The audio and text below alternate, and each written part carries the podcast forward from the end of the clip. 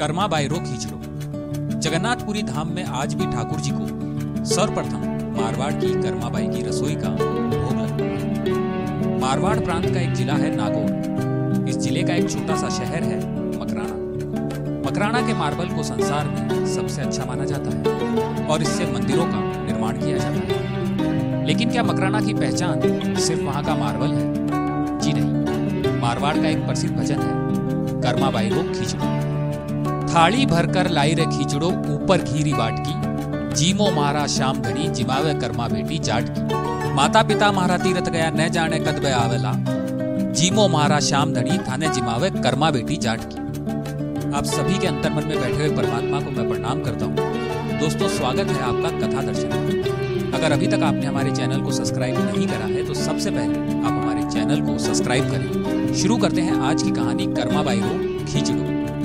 मकराना तहसील में एक गाँव है। गाँव में एक जीवन राम थे, जो बाल गोपाल के परम भक्त थे। काफ़ी मिन्नतों के बाद और भगवान के आशीर्वाद से उनकी पत्नी रत्नी देवी ने सन 1615 में पुत्री को जन्म दिया, जिसका नाम रखा गया कर्माबाई। कर्मा का लालन पालन धार्मिक परिवेश में। माता पिता दोनों भगवान ठाकुर जी के भक्त थे। घर में ठाकुर जी की मूर्ति थी, रोज भोग लगता था और भजन कीर्तन कर्मा जब तेरह वर्ष की हुई, तब उसके माता पिता कार्तिक पूर्णिमा स्नान के लिए पुष्कर जी गए। कर्मा को साथ इसलिए नहीं लेके गए कि घर की देखभाल गाय भैंस का ध्यान रखना और रोज ठाकुर जी के भोग लगाने की ज़िम्मेदारी भी कर्मा को दी अगले दिन सुबह नन्नी कर्मा बाईसा ने ठाकुर जी को भोग लगाने के लिए खिचड़ा बनाया। बाजरे से बना मारवाड़ का ये व्यंजन खिचड़े में खूब सारा गुड़ व घी डाल के ठाकुर जी के आगे भोग के लिए रखते हैं कर्मा।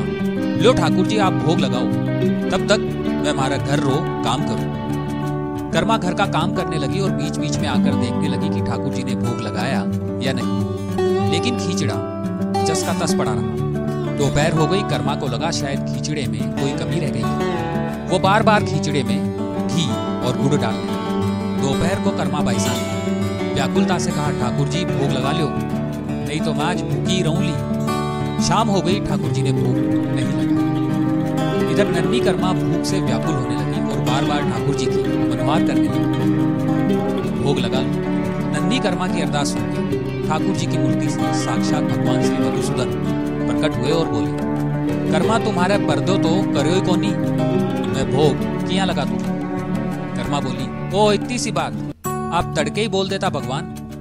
कर्मा अपनी लुगड़ी की ओट का पर्दा करती और हाथ से पंखा झिलाती कर्मा की लुगड़ी की ओट में ठाकुर जी खींचड़ा खा के अंतर ध्यान हो जाते हैं। कर्मा का ये रोज का काम बन गया। रोज सुबह कर्मा खींचड़ा बना के ठाकुर जी को बुलाते ठाकुर जी आते और कर्मा की ओढ़नी की ओट में बैठकर खींचड़ा जीव के अंतर ध्यान हो जाते माता पिता जब पुष्कर से तीर्थ यात्रा करके वापस आते हैं तो देखते हैं, गुड़ का भरा मटका और घी की हांडी खाली होने की कगार पर है। पूछताछ में कर्मा कहती है, मैं नहीं खायो गुड़? गुड़ तो मारा, ठाकुर जी खायो है। माता पिता सोचते हैं, कर्मा ने ही गुड़ खाया है, और अब झूठ बोल रहे हैं। अगले दिन सुबह कर्मा फिर खींचड़ा बना के ठाकुर जी को बुलाती है। ठाकुर जी आते हैं और खींचड़े का भोग लगाते हैं। माता पिता ये देखते ही आवक रह जाते हैं। देखते ही देखते कर्मा की ख्याति संपूर्ण मारवाड़ और राजस्थान में फैल गई। जगन्नाथपुरी के पुजारियों को जब मालूम चला कि मारवाड़ के, नागौर के, मकराना के, एक गाँव में रोज ठाकुर जी पधार के कर्मा के हाथ से खींचड़ा जीतते हैं तो उन्होंने कर्मा को जगन्नाथपुरी बुला लिया। कर्मा आप जगन्नाथपुरी में खींचड़ा बना के ठाकुर जी को भोग लगाने लगे। ठाकुर जी पधारते और कर्मा की लुगड़ी की ओट में खींचड़ा जीम के अंतर्ध्यान हो जाते। जगन्नाथपुरी में ठाकुर जी को नित्य छह भोग लगते हैं। इसमें ठाकुर जी को तड़के प्रथम भोग, कर्मा रसोई में बना खींचड़ा आज भी रोज लगता है। जगन्नाथपुरी में ठाकुर जी के मंदिर में कुल सात मूर्तियाँ हैं। पाँच मूर्तियाँ ठाकुर जी के परिवार की है।